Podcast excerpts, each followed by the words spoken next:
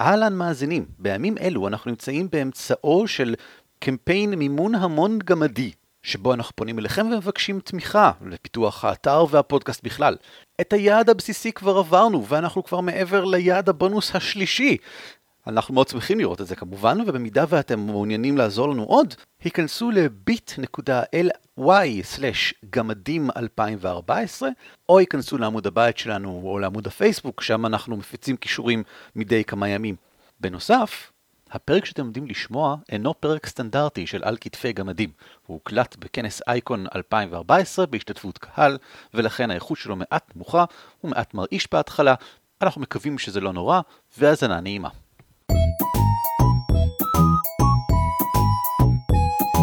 על כתפי גמדים. פודקאסט ישראלי על משחקי תפקידים.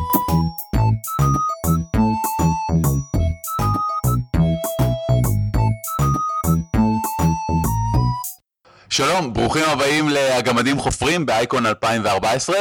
ערן לא יכל להיות איתנו היום בגלל שהוא בלונדון, ואי לכך נמצא איתנו ידידנו הטוב אבנר שחר קשטן. שלום.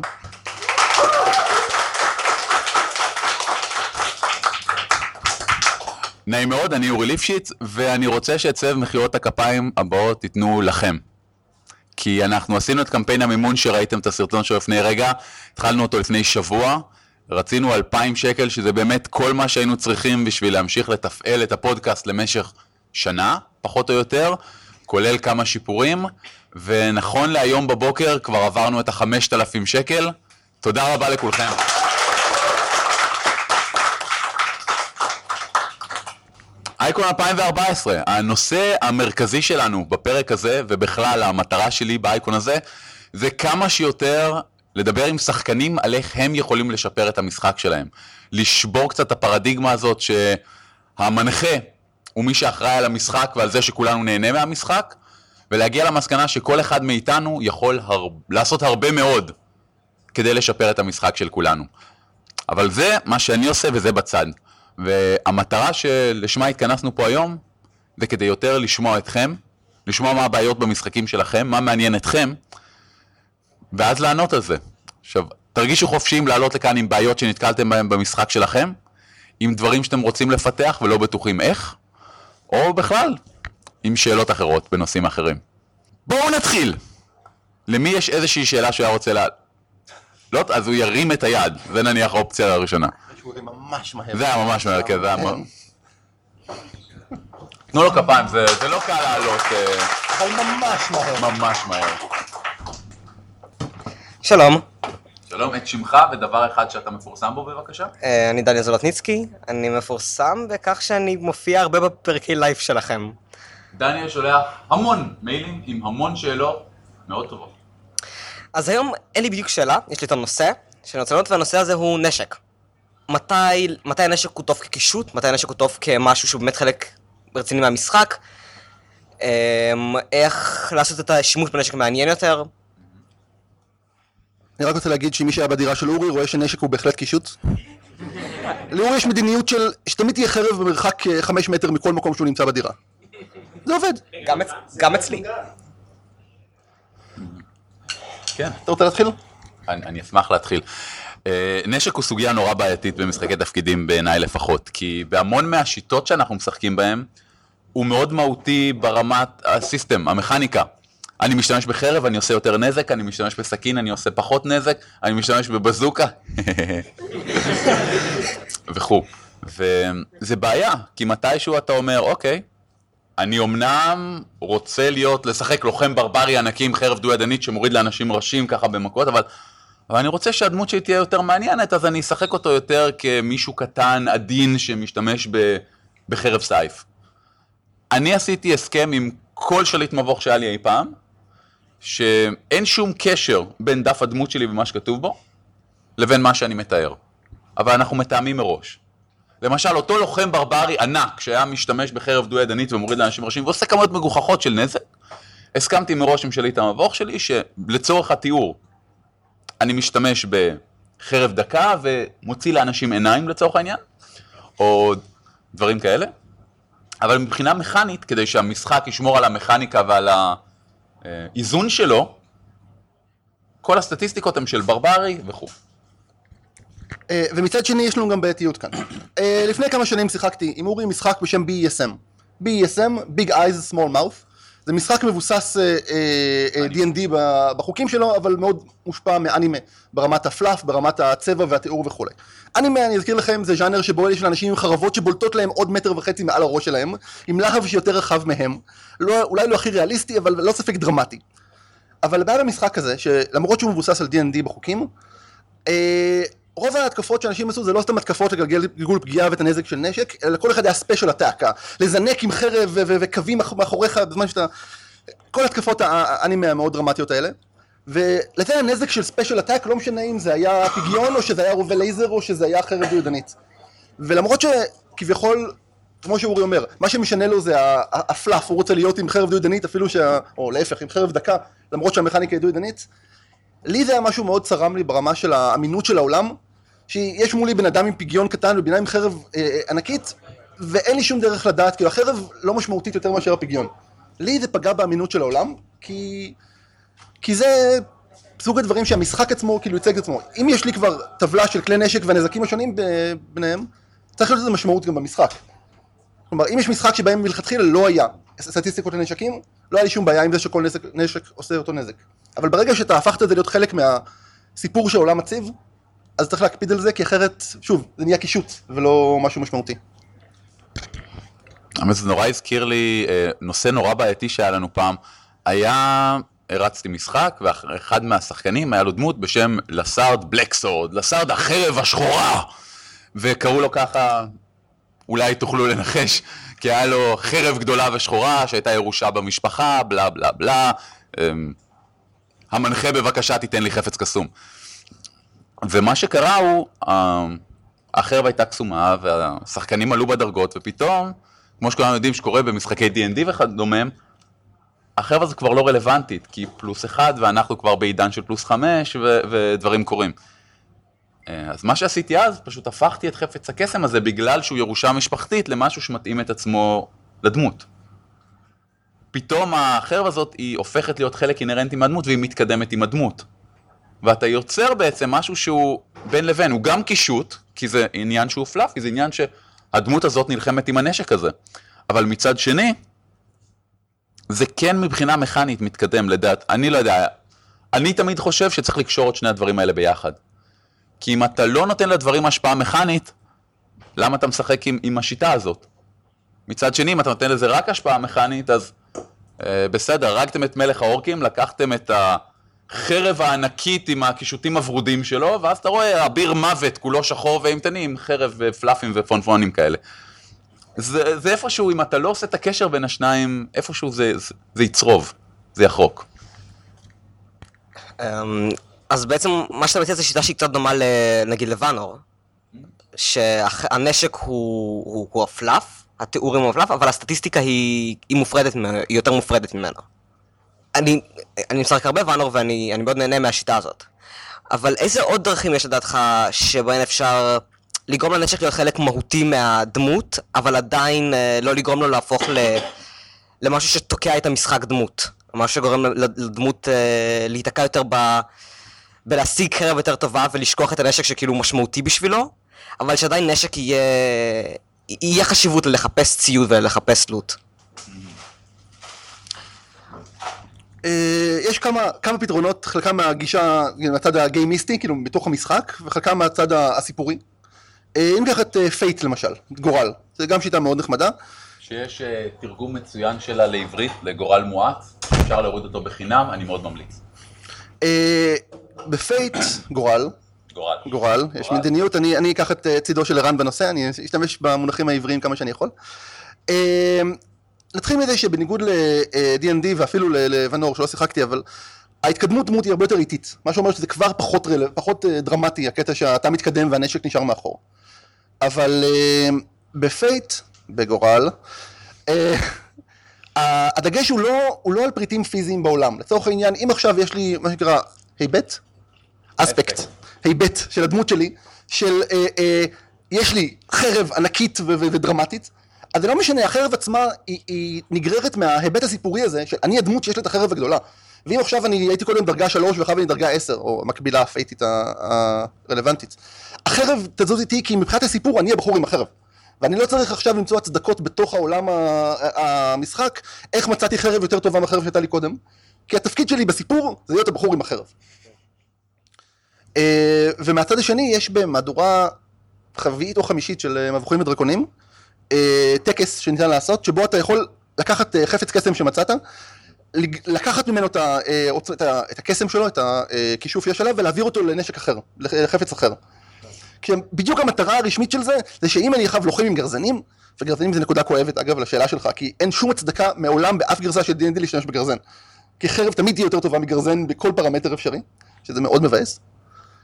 מצאתי, אני חייב לוחם אבל שרוצה, אוהב גרזנים ומשתמש בגרזנים, ומצאתי חנית אה, אה, נפלאה, חנית וורפלית שיכולה להעיף למישהו את הראש אה, רק מדקירה קטנה, וזה מבאס כי אני לוחם גרזנים, וזה החלק מהקונספט דמות שלי, אז עם הקסם הזה אתה יכול להעביר את הכישוף הזה מהחנית שמצאת לגרזנים שלך, והנה, אתה כל הזמן משדרג את הנשק שלך, הנשק האישית שלך, בהתאם לדברים שמצאת. זה לא מתבזבז. אה, אני רק אסגור את הנושא בהערה, משהו שרואים הרבה במשחקי מחשב מרובי משתתפים, אה, שזה משהו שאמרתי קודם אה, קצת בהלצה. נניח ומצאת את חרב האבדון הכחולה, ויש לך גם את אה, סכין הפונפונים של וקנה, שהוא ורוד עם נצנצים, ויש לך גם את שריון הלוחות של אוגוסטינוס הקדוש, שהוא כמובן כסוף עם נצנצים שמעבירים לכל כיוון. ואתה רוצה להשתמש בציוד הזה. למה לא? אבל אתה צריך להבין שכן, אני משתמש בשריון הלוחות של אוגוסטין, והוא, והוא כסוף עם נצנצים, וכן, יצחקו עליך בכל מקום שתלך אליו. ש... וכן, יהיה לך סכין עם פונפונים, וזה יהיה מאוד מגוחך, אבל אתה רוצה לקבל את הפלוסים, אתה לוקח אותו ככה, וזה עוד דרך לעשות דברים נורא מעניין, בעיניי לפחות. שלכל חפץ שיש לו משמעות מכנית, יש גם השפעה סיפורית. והיא לאו דווקא חיובית, אבל היא מכריחה את הדמות שלך להגיד, אוקיי, האם, האם אני דמות שמוכנה להסתובב עכשיו עם פונפונים? כי זה נותן לי פלוס אחד. ומה ההשפעה של זה על העולם? נקודה למחשבה. אגב, זו שאלה שהיא טובה לא רק לנשק, אלא לכל פריט ציוד אחר. תודה רבה. רגע, ורק אציין שהנקודה של אורי, מי שעוקב אחרי הקומיקס אה, Order of the Stick, ה- ה web קומיקס זה, זה הבדיחה הראשונה מהפאנל הראשון, בסטריפ הראשון של הקומיקס, שבו אחת מהדמויות אומרת שכאילו המגפי המהירות שהם מצאו היו ממש עוצמתיות, אבל הן היו ירוקות והיא פשוט לא יכולה להרשות לעצמה ללבוש אותן. תודה רבה. תודה רבה לכם. עוד אנשים מרימים ידיים, כן. אם זה ימשיך ככה לא נוכל להפסיק. רק. לציין אגב שהאגף הזה בינתיים מרים ידיים הרבה ואתם פחות, אז תחשבו על זה להמשך. אגף שמאל שתי נקודות, שמאל שלנו. שמאל כן. שלנו. אתם אתם, בסדר. אתם בסדר. לא, לא, אתם בינתיים בסדר, שהם יחשבו על מה שהם עשו. שמך ודבר אחד שאתה מפורסם בו. אני...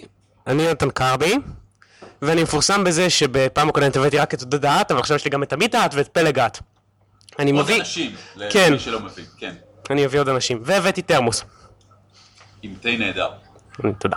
עכשיו, יש לי שתי שאלות, אחת מהן אולי טיפה גדולה מדי לקטע הזה, אבל אחת מהן סבבה. אז אני אשאל את הגדולה, ואתם תגידו לי אם היא גדולה מדי או שהיא בסדר. היא גדולה מדי. עצוב. רק בקצת. אז ככה.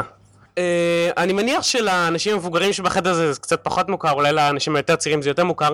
כשאתה בא לבן אדם שאינו משחק משחקי תפקידים ואתה אומר לו, אני בשישי משתיים עד ארבע משחק משחקי תפקידים, הוא יגיד לך, מה אתה משועמם סלאש מוזר סלאש חנון סלאש משהו כזה. עכשיו, אם תבוא לאותו בן אדם ותגיד לו שאתה משחק כדורגל משתיים לארבע, הוא יגיד לך, בסדר. שאלה שלי היא איך להפוך את המשחקי תפקידים לתחביב לגיטימי בארץ.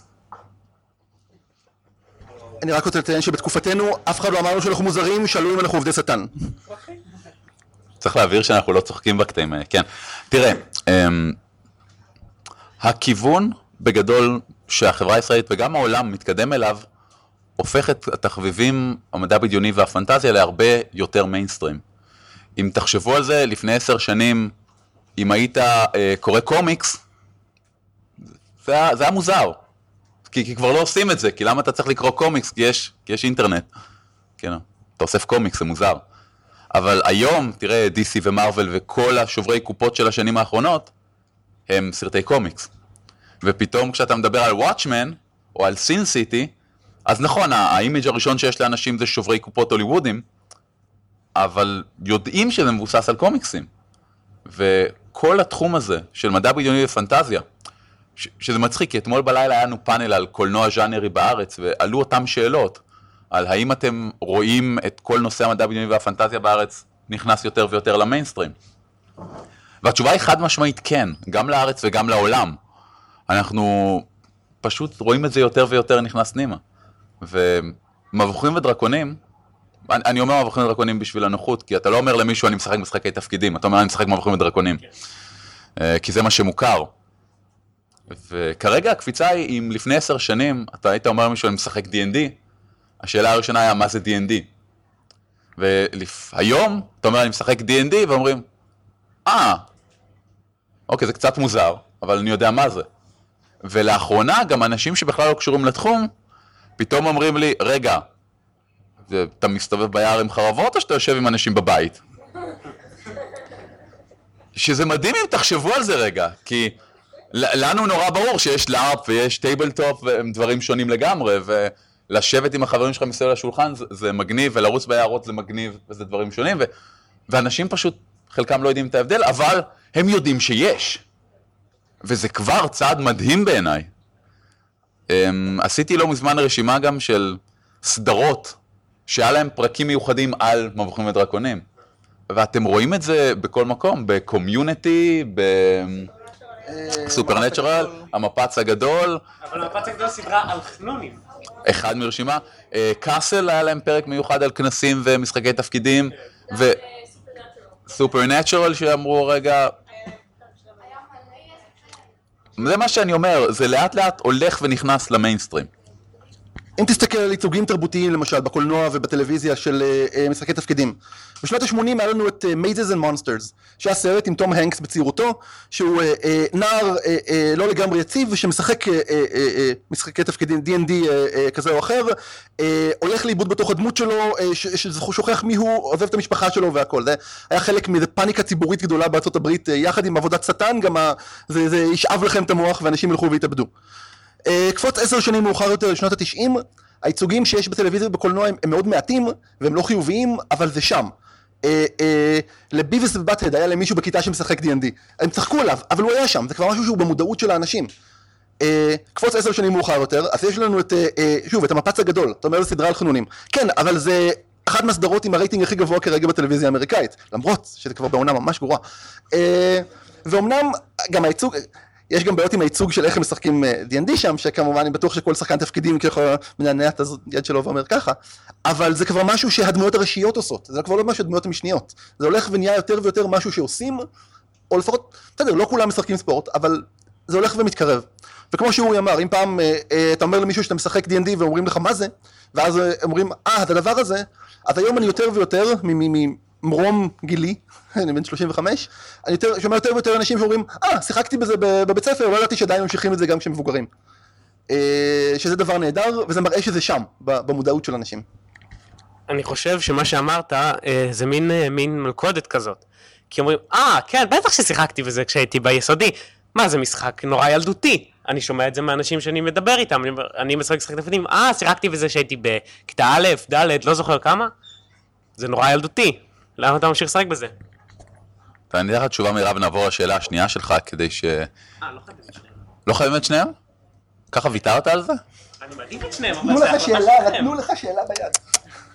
התשובה שלי בדרך כלל לאנשים כאלה, אתה יודע, ראיתי סרטים גם כשהייתי בכיתה א', אני רואה סרטים היום, זה לא אותם סרטים. זה עד כדי כך פשוט. המשחקים שאני משחק היום לא דומים בכלום למשחקים ששיחקתי בכיתה ט'. כשאני חושב על זה זה מעניין, כי כדורגל נניח, אתה משחק את אותו כדורגל. זה, נקוד, זה נקודה לטובתם, אין ספק. אני אני לא משחק אף כדורגל. שאלה הבאה שהייתה לך. אוקיי. השאלה השנייה שלי, שהיא הרבה יותר... אם אתם משחקים עדיין בדיוק אותם משחקים ששיחקתם לפני עשר שנים, תגוונו, חבר'ה. השאלה השנייה שלי היא הרבה יותר מכנית וזה. אמ, אז אני, אני גם משחק משחקי מחשב וגם רואה סרטים, ואני רואה שיש הרבה סרטי אקשן ומשחקי מחשב שהם מבוססי אקשן, קרבות יריות דם. ואקשן, מהירות, קפיצה, ריסוס לפה, זה, ש- זה התחושה, התחושה שאני באופ- באופן אישי לא מצליח להעביר במשחקי תפקידים. אני לא יודע איך להעביר דבר כזה. אה, תורות נגיד זה לא עובד.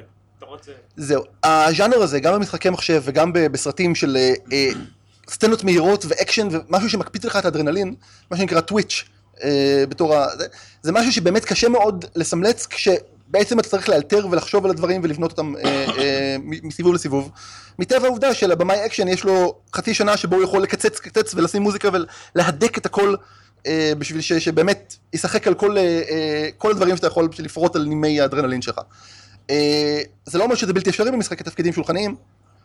בלארפים אגב זה בטח יותר אפשרי כי אתה הרבה יותר immersed, אתה הרבה יותר בתוך המשחק. איך ערן היה אומר immersed? אני לא יודע איך הוא היה עברית. מושקע. אה, יאללה, למה לא? אה, אבל כן, יש בעצם המדיום של משחק תפקידים שולחני, כבר יש משהו שחוסם, שמאט את האקשן ומקשה עלינו. זה זה נכון, זו בעיה אוניברסלית, זה לא זה לא אתה. אבל גם בישיבה על השולחן, מול מחשב, כשאתה מנסה משחק, זה גם, אתה יושב, ואתה מול מסך, אבל בכל זאת אתה מצליח להקפיץ את האדרנלין. איזה טריק הם עושים שם שאנחנו יכולים לה- להביא אז ממנו? קודם כל ענית לעצמך את הסוגיה הראשונה. אתה יושב, זה נוראי, ב- אבנר, בגלל שאנחנו מקליטים ביחד, כל הדוגמאות שקופצות לי לראש זה מהקמפיינים ששיחקנו ביחד. אמ, אז אני יכול להגיד לך כמה דרכים שאני עושה את זה, אני רוצה רגע להסתכל לקהל. מי פה הנחה או השתתף במשחקים שהיו מלאי אקשן? סשן שהיה מלא אקשן. והרגשתם את זה, תשאירו את היד למעלה. 1, 2, 3, 4, 5, 6, 7, 8, 9, 10, 11, 12, 13, 14, 15 לפחות ידיים. אז קודם כל, כל אחד מכם תרשמו מה קרה במשחק, שהפך אותו, שנתן לכם את הרגשת האקשן, ותשלחו, אני ארכז את זה ונפרסם. ככה אני מקווה שיהיו גם רעיונות מעבר למה שאני עכשיו. אמ, במשחקים שאני הייתי צריך לעשות אקשן, עשיתי את זה בדרכים הבאות. אתה יכול להוסיף מוזיקה. שוב, מוזיקה, ככל שאתה מאיץ את, ה, את המקצב, אנשים מרגישים יותר לחץ. מה שאנחנו עשינו ב... לא לחץ, אקשן, זה שני דברים שונים. לחץ אני יכול... סבבה? אקשן נובע הרבה פעמים מהקצב שבו דברים נעשים. אם יש לך מוזיקה שאתה משתמש בה אפילו כדי לעשות pacing? קצב. קצב ל... pacing זה לא, לא משנה. אה, כדי לעצמך לדעת שכל הזמן אתה חייב לעמוד בקצב, המשחק עובר לקצב מהיר יותר ונוצר אקשן, אוקיי? זה אומר שלא... ויש פה הערה שביוטיוב יש דיסקים מצוינים לזה, וזה נכון. גם... רגע, אבל דברים נוספים, לדוגמה, היה לנו משחק שכל פעם שהתחיל קטע אקשן, הייתי מוציא, קניתי אה, שעון חול של 30 שניות, שזה כי אחד השחקנים תמיד היה לוקח לו הרבה זמן לזה, זה היה פתרון כפול. הייתי מניח אותה על השולחן, כולם היו יודעים שמשהו רע הולך לקרות. נניח, אוקיי, אתם עומדים מחוץ לחדר, יש רעש עמום מבפנים, אתם לא בדיוק מזהים מהו, ואני מניח על השולחן את שעון החול. כולם נכנסים ללחץ. כי הם יודעים שברגע שאני הופך את זה, זה אומר שאנחנו אנחנו עוברים לטרן בייס, אנחנו עוברים לפי סיבוב תורות, אבל לכל אחד יש 30 שניות. ואם לא, ואם גלגלת את הקוביות, פגעת ולא הספקת לגלגל נזק, לא עשית נזק. אז נכון, זה, זה, זה קטע מאוד קצר שבו התיאורים נפגעים לפעמים מהדברים האלה. אבל אני מקפיד בדברים כאלה שאני אחרי זה ישר נותן את התיאור וממשיך הלאה, דברים קצרים ומהירים. להאיץ קצב. כולם יושבים ליד השולחן, קשה נורא לעשות זה. אתה מעמיד את כולם. אתם נכנסים לחדר, יש ריח גדול, ו- וזה משהו שאתה הרבה פעמים במשחקים חד פעמיים, אני עושה הרבה. יש ריח נורא חזק, ולפתע, וכולם ליד השולחן, ברור להם שכשאני עומד, הם עומדים. וכשאתה עומד, אתה רוצה לשבת, אתה רוצה לגמור את זה מהר. סליחה? הם לא ישארו את זה בבית, שעמדת עכשיו. נכון, אני עמדתי אפשר כשאמרתי. לשמוע את הכיסא זז. אפשר לשמוע את. הכיסא זז. וגם הטון דיבור שלך משתנה, הקצב נהיה יותר מהר. יש המון דרכים לגרום לאנשים להבין שהקצב ישתנה, ואקשן זה כמעט תמיד עניין של, אה, של קצב. אני אפילו, כש, כשערכתי את הסרטון של אה, על כתפי גמדים, חבר טוב עזר לי עם זה, כי אני עדיין ברק אה, שני רנקים בעריכה, והוא אמר לי שאחד מהדברים הכי מדהימים זה שאתה לפעמים יכול לראות את הכלי עריכה של סרט מסוים, שלא יודע אם אתם יודעים, זה מין המון תמונות קטנות כאלה, עם פסים ביניהם, של מתי הם נחתכים. ואתה יכול לדעת איזה סרט זה. לפי הקצב של מעברים בין, אה, בין זוויות צילום. אתה רואה, אוקיי, זה סצנת אקשן, זה קטע דרמטי, פה יש ויכוח, ואם אתה מסתכל על הכל ביחד, אוקיי, אז זה כנראה סיפור קלאסי של פה הם רבים, פה הם יוצאים להציל מישהו והכל נגמר. זה אותו דבר עם משחקים, אם תסתכלו על, ה, על הסשן שלכם, לפי הקצב שבו דברים מתקדמים, אתה רואה איפה היה אקשן ואיפה היה דברים אחרים. אה, יש לנו הרבה פעמים כמנחים, כשאנחנו מנחים, אה, הרבה פעמים תחושה ש, שאנחנו מציבים את המצב ואז השחקנים מתארים מה הם עושים ואז אנחנו מגיבים למה שהם אומרים, אה, אבל באמת יש הרבה מאוד כוח למנחה, כ, ממש כבמאי, כבמאי של הסצנה, קאט, לא סיימתם את הסצנה, לא משנה, קאט, לעבור הלאה, כל הזמן to keep it, go, to keep it going, וזה זה יכול מאוד להכניס את השחקנים לקצב הזה. אורי מכיר אה, טכניקה מהסדנאות אימפרוב שהוא מעביר, אני מכיר את זה מ, אה, דווקא ממקום העבודה, אני עובד ב, ב, כמתכנת, אה, ואין דבר שיותר הורג את היום שלך מאשר ישיבות, ולכן יש אה, נוהל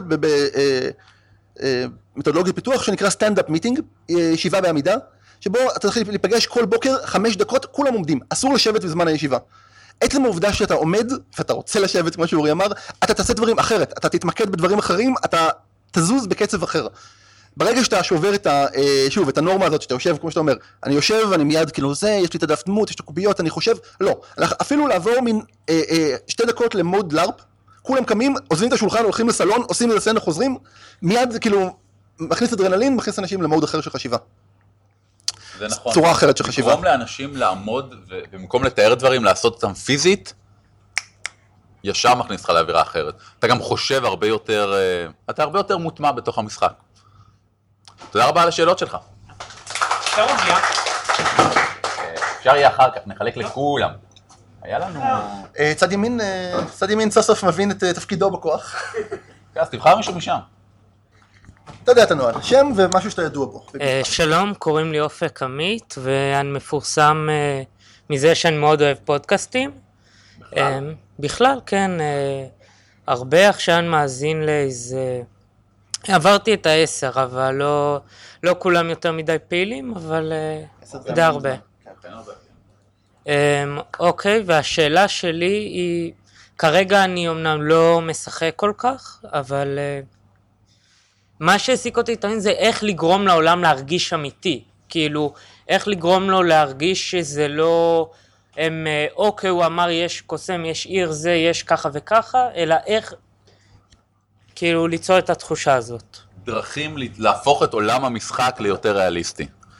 פחות יותר ריאליסטי, יותר, כאילו לא ריאליסטי במובן שדומה לעולם האמיתי, אלא ריאליסטי במובן של מרגיש כאילו כל העולם הזה שאתה משחק פה זה, זה משהו שקיים באמת, זה משהו קוהרנטי. מציאותי. כן. וואו, זה קודם כל רעיון נהדר לפרק בפני עצמו, דרכים להפוך את העולם ליותר ריאליסטי. אתה, אתה רוצה לענות לו? זה... רגע, יש לנו שאלת uh, המשך, כן.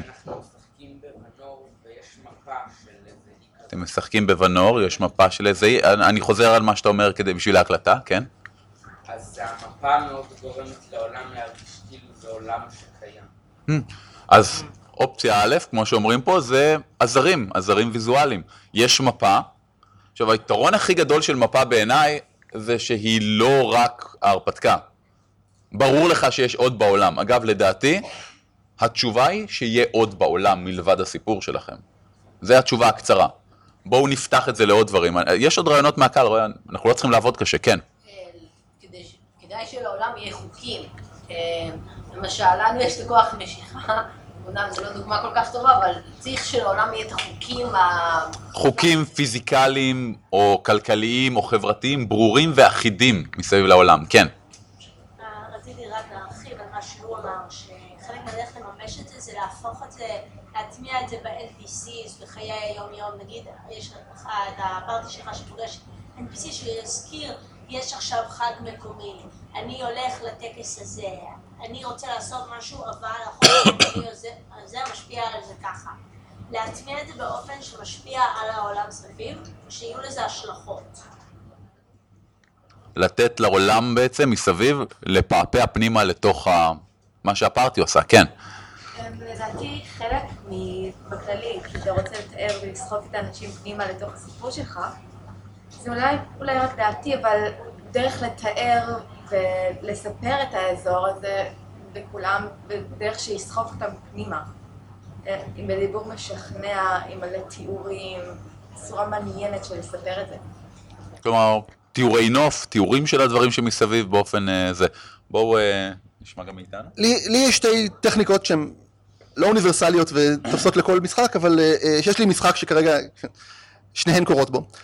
הראשונה זה להשתמש בעולם שהוא כבר עשיר מראש. לי יש משחק אה, אה, בשנת ארס מגיקה. ארס מגיקה זה משחק שמתרחש באירופה ימי הביניימית, אבל באיזה גרסה פנטסטית עם קוסמים וזה של אירופה בימי הביניים.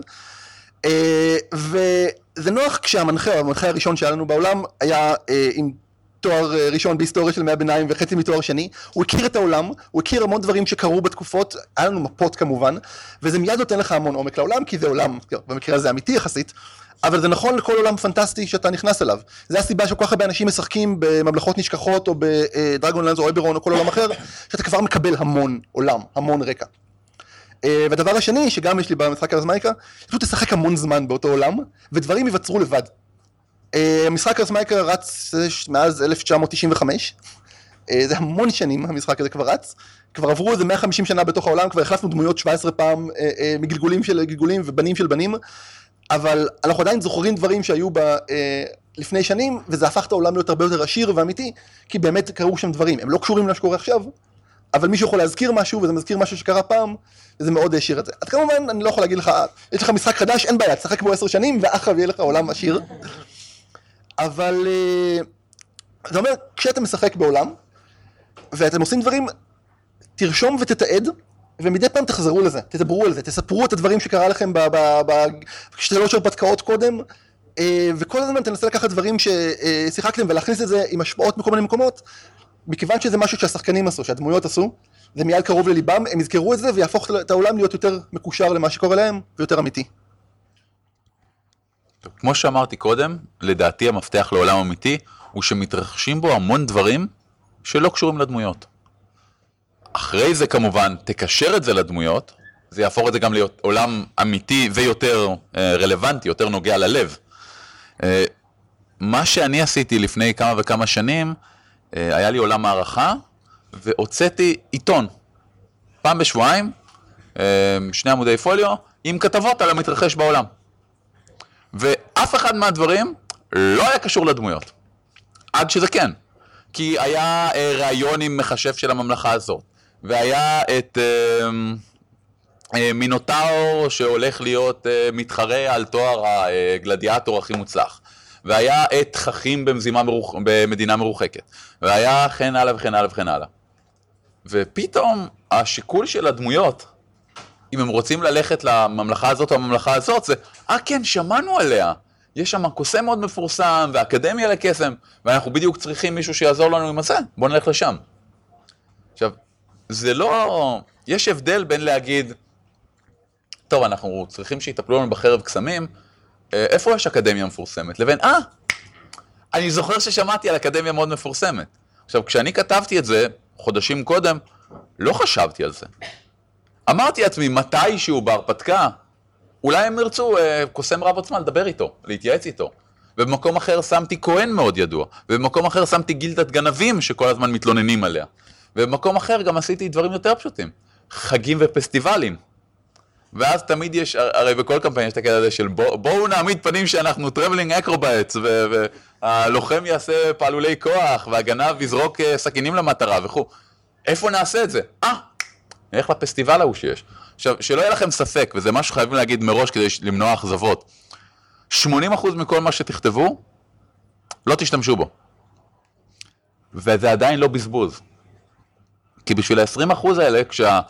דמו, השחקנים, לא הדמויות, השחקנים יגידו, אנחנו מחפשים גילדת קוסמים רבות עצמה, והשחקן יחשוב, אני יודע איפה יש. זה לא קשור להרפתקה שלנו, אבל אני יודע איפה יש. זה עולם אמיתי. בעיניי לפחות. אה, רק עוד הערה אחת, יצא לי לפני הרבה שנים להיות בסדנת כתיבה, וסופר כלשהו התארח שם, ואנשים שאלו אותו שאלות, אה, והוא אמר שהוא מאוד מאמין בתחקירים. הוא אומר, הוא פעם הלך חודשיים לאלסקה, לשבת שם זה, בשביל תחקיר על רקע של איזה דמות שגם עשתה משהו דומה. אמרו לו, אבל הדמות הזאת לא אמרה את זה בשום שלב בספר, היא מופיעה למשך ארבעה עמודים וזה לא רלוונטי לעלילה הגדולה. הוא אומר, נכון, אבל בראש שלי, אני יכולתי לכתוב את הדמות הזאת יותר טוב, בגלל שלי בראש היה את כל ההיסטוריה והרקע של הדמות הזאת, למרות שזה לא קשור לסיפור. אז אמנם לא כולנו, לא, לא שחקנים ולא מנחים, בהכרח גם אה, אה, כותבים. שזה, יש הרבה שכן, אבל זה באמת לא חובה. אבל מי שכן, באמת לשבת ולכתוב סיפורים קצרים מההיסטוריה של העולם, אפילו שאתה לא מראה את זה לשחקנים, אתה לא מפרסם את זה, אבל אם אצלך בראש יש דברים בעולם שקורים, ושם אה, היה סיפור, ופעם כתבת משהו קרה לפני אלף שנה בממלכה אחרת, אז אחר כך כשהשחקנים שואלים אותך משהו, מיד יהיה לך תשובה. אתה לא צריך לאלתר על המקום, ואז אולי חורק, ואז זה מרגיש מאולץ, כי זה עונה בדיוק לשאלה שלהם, אלא אה, ברגע שאצלך העולם בראש יותר מלא, ויותר עמוק ויותר אמיתי, אז אוטומטית זה גם יועבר לשחקנים. נעשה סבב מהיר, כי המון אנשים בקהל אה, מרימים... אה, כן, שוב. אוקיי, תודה רבה, ותודה על הפודקאסט, זה מאוד כיף להאזין לכם. תודה רבה. אה, נעשה סבב של... כלומר, כל האנשים שהיה להם משהו להגיד קודם, תכתבו ותשלחו לי, אוקיי? וגם האנשים שכבר אמרו, לשלוח כדי שנעשה רשימה מסודרת. אה, אתה בחרת קודם, אני אבחר עכשיו, מי שירים את היד הכי גבוה. זה היה נחמד, מילנה, כי היא הביאה עוגיות, אני מצטער, אתה תהיה הבא בתור. אין שאלות פשוטות, יש עונים פשוטים. אני, אני רק רוצה להבהיר למי שחושב שכאילו זה בגלל שהיא הביאה עוגיות ושוחד עובד, אז כן. שום אה, ספק בעניין. אה, אגב, צריך אה, לחלק אותם לשתיים בשביל שזה יספיק לכולם, ואני רוצה שזה יספיק לכולם. אפילו לארבע. אה, מילנה, שמי אה. טוב, אה, מילנה, אני מפורסמת בזה שכנראה שאני הוכתרתי כהופעה הרשמית של כתפי גמדים, או אה, גמדים חופרים. אה, יש לי שאלה, אה, יש לי שני שחקנים בקבוצה, שהם פשוט רבים כל הזמן. הם רבים כל הזמן in play, ואז זה יוצא גם out play. Uh, בדרך כלל זה על סוגיות של, של אני לא רוצה להסתובב עם דמות רעה, נגיד אחד זה נקרומנסר, וכל השאר הם... ואז הוא אומר, אני, לא מוכן uh, להסתובב ש, שתהיה לי דמות רעה בקבוצה. וכל פעם זה באמת שאלות של, uh, של, של מוסר ב, בין הדמויות, ו, ופעם אחרונה המנחה פתר את זה בזה שהוא הביא לשחקן שיותר נפגע הדרקון. אבל היו צריכים, היינו צריכים, כבר החזרנו את הדרקון לאבא שלו, אז uh, אני תוהה לעצמי מה יהיה עכשיו. זה, זה מעכיר מאוד את האווירה של המשחק, אני... זה יודעת מה... דבר ראשון, את בטוחה שזה מתחיל אינפליי ועובר לאוף פליי או להפך? כי הרבה פעמים זה, זה, זה אולי ריבים ומתיחויות בין אה, אנשים שאיכשהו, פתאום גם הדמויות שלהם רבות כל הזמן. אז אה, הפתרון הוא שזה לא יכול להיות בתוך המשחק. אז... אה, מסתבר שכשאחד מהם הוא מנחה, אז זה נפתר, זה כבר לא קורה. כי הוא כבר לא דמות בקבוצה, אז אין את הבעיות האלה. אוקיי. כן, זהו. אז... אז כנראה שברמת ה off-play הם מסתדרים. כן. אוקיי. אם הבעיה היא באמת in-play, ו- ולדעתי זה לא בעיה, לדעתי זה נהדר. אם הריב הוא באמת ריב in-play נהדר, הבעיה האמיתית צריכה להיות של המנחה למצוא סיבה למה ששני האנשים האלה ימשיכו להסתובב ביחד. הרי אם היינו רואים את זה במציאות, זה היה, אני לא רוצה להסתובב איתך, אני רוצה להסתובב איתך, טוב ביי. זה קורה גם במשחק. היינו צריכים פעם לשחד את אחד מהשחקנים שיחזור. לא, אני, אני באמת עכשיו שואל, לא, לא באופן קנטרני. למה? הדמות שלו הלכה, סבבה, זה בסדר. שיחליף דמות שיחזור, אם הוא רוצה לשחק, אם הוא לא רוצה לשחק, או חו. עכשיו, אם יש סיבה מספיק טובה לדמויות הללו להמשיך להיות ביחד, למרות שהן שונאות אחת את השני בדם, זה יהיה משחק מעניין. אני רוצה לשבת שם, אני רוצה לראות את הריב הזה. אני רוצה ששניהם, בואנה, אני שונא אותך עם, עם הרב שדים הזה, לא היה חוטף את הבן של המלך, והיינו חייבים להציל אותו, הייתי הורג אותך פה במקום. רק בגלל שאני יודע שאנחנו צריכים אותך בשביל להרים את הגופה של המת בשביל להיכנס לארמון, זו הסיבה היחידה שאתה חי. והוא, פפ, מה, אני מסתובב עם פלאדינים? איכס. אני, אם לא הייתי יודע שצריך את הכוח המיוחד שלך כדי לגרש את האלמתים ששומרים שם, ככה אתה מת. זה הרפתקה נהדרת, שהם חייבים לעבוד ביחד למרות שהם שונאים את זה. אגב, הייתה לנו בעיה דומה פעם, ושתי דמויות שפשוט לא, לא רצו לעבוד ביחד. מסיבות טובות, סיבות טובות מאוד. אחד מהם היה אה, רוצח, כן. ו- ונורא רצה לרצוח את הדמות השנייה. סיבה ממש טובה לא, לא להסתובב ביחד. ומה שהיה בזמנו, אני לא זוכר אם זה היה חפץ קסם או לחש, אמ, אלמנט של fate link. היה fate link בינינו, שהוא לחש במהדורה שלישית, שמה שקורה לאחד קורה לשני אוטומטית. זה היה אפקט סיפורי מאוד מגניב ונחמד, ומה שקרה, התוצאה הסופית הייתה שלא הסכמנו. להיפרד אחד מהשני. כי כל אחד פחד שמישהו אחר יהרוג את הבחור השני ואז הוא גם ימות. ובצדק, כי היה אנשים שרצו להרוג את שנינו. ונאלצנו, כנגד רצוננו, להגן אחד על השני. כדי, ל- כדי לשרוד. אחרת הם גם לא יכולים להיכנס לקרבות אחד עם השני. זה נהדר. ושנאנו אחד את השני. אין לכם מושג כמה. ועדיין, זה היה משחק מעניין. הבעיה האמיתית הרי היא לא שהדמויות רבות, הבעיה שהשחקנים רבים. זאת אומרת, זה מאחיר את האווירה לשחקנים, הדמויות, האווירה שלהם, כאילו, לרוב דיכאונית גם ככה. זה ממש נורא להיות הרפתקן. אה, אה, ואני מניח שרוב הפעמים בבעיות האלה זה קבוצה חברתית קיימת ואי אפשר להתחיל להגיד, טוב, אנחנו לא נשחק בלעדיך כי, כי אתה לא רוצה להיכנס לתוך אה, ריבים כאלה. והרבה פעמים אנשים לא מוכנים להגיד, אה, להתגמש ולהגיד, טוב, אני אשחק דמות אחרת בשביל שלמות החברה, החבורה, כי שחקנים. אה, אז לפי דעתי משהו שאפשר אולי לעשות בתוך המשחק בשביל אולי לנסות אה, אה, קצת להרגיע את הרוחות בטווח הארוך, אבל להחריף את זה בטווח הקצר, לקחת את הקונפליקט בין הדמויות שלהם, את העובדה שהוא אה, נקרומנסר והוא פלאדין והם אה, הם גרים ביחד, זה odd couple, אה, זה להפוך את הקונפליקט הזה שלהם להיות מאוד מרכזי בסיפור. זה לא משהו, אוקיי, יש הרפתקה וכל הזמן מפריע להרפתקה העובדה שהם רבים על ה- אם הוא כן אה, יהפוך את האורק שהם הרגו לזומבי או לא יהפוך אותו לזומבי, זה רעש, זה מפריע לעלילה ומושך אותם החוצה מהסיפור.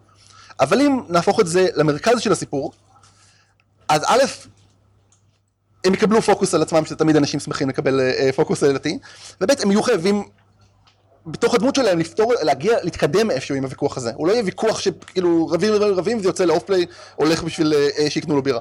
אלא יתעסק בהם, א', זה שם להם את, את הזרקור, כבר יש אנשים שהזרקור על הריבים הקטנוניים שלהם יהיו קצת פחות קטנוניים, בגלל שזה במרכז, וגם פתאום כולם מתעסקים בזה, אז, אז, אז משהו יקרה עם זה. זה יתקדם לאיפשהו, הקונפליקט. טוב, תודות. תודה. אה,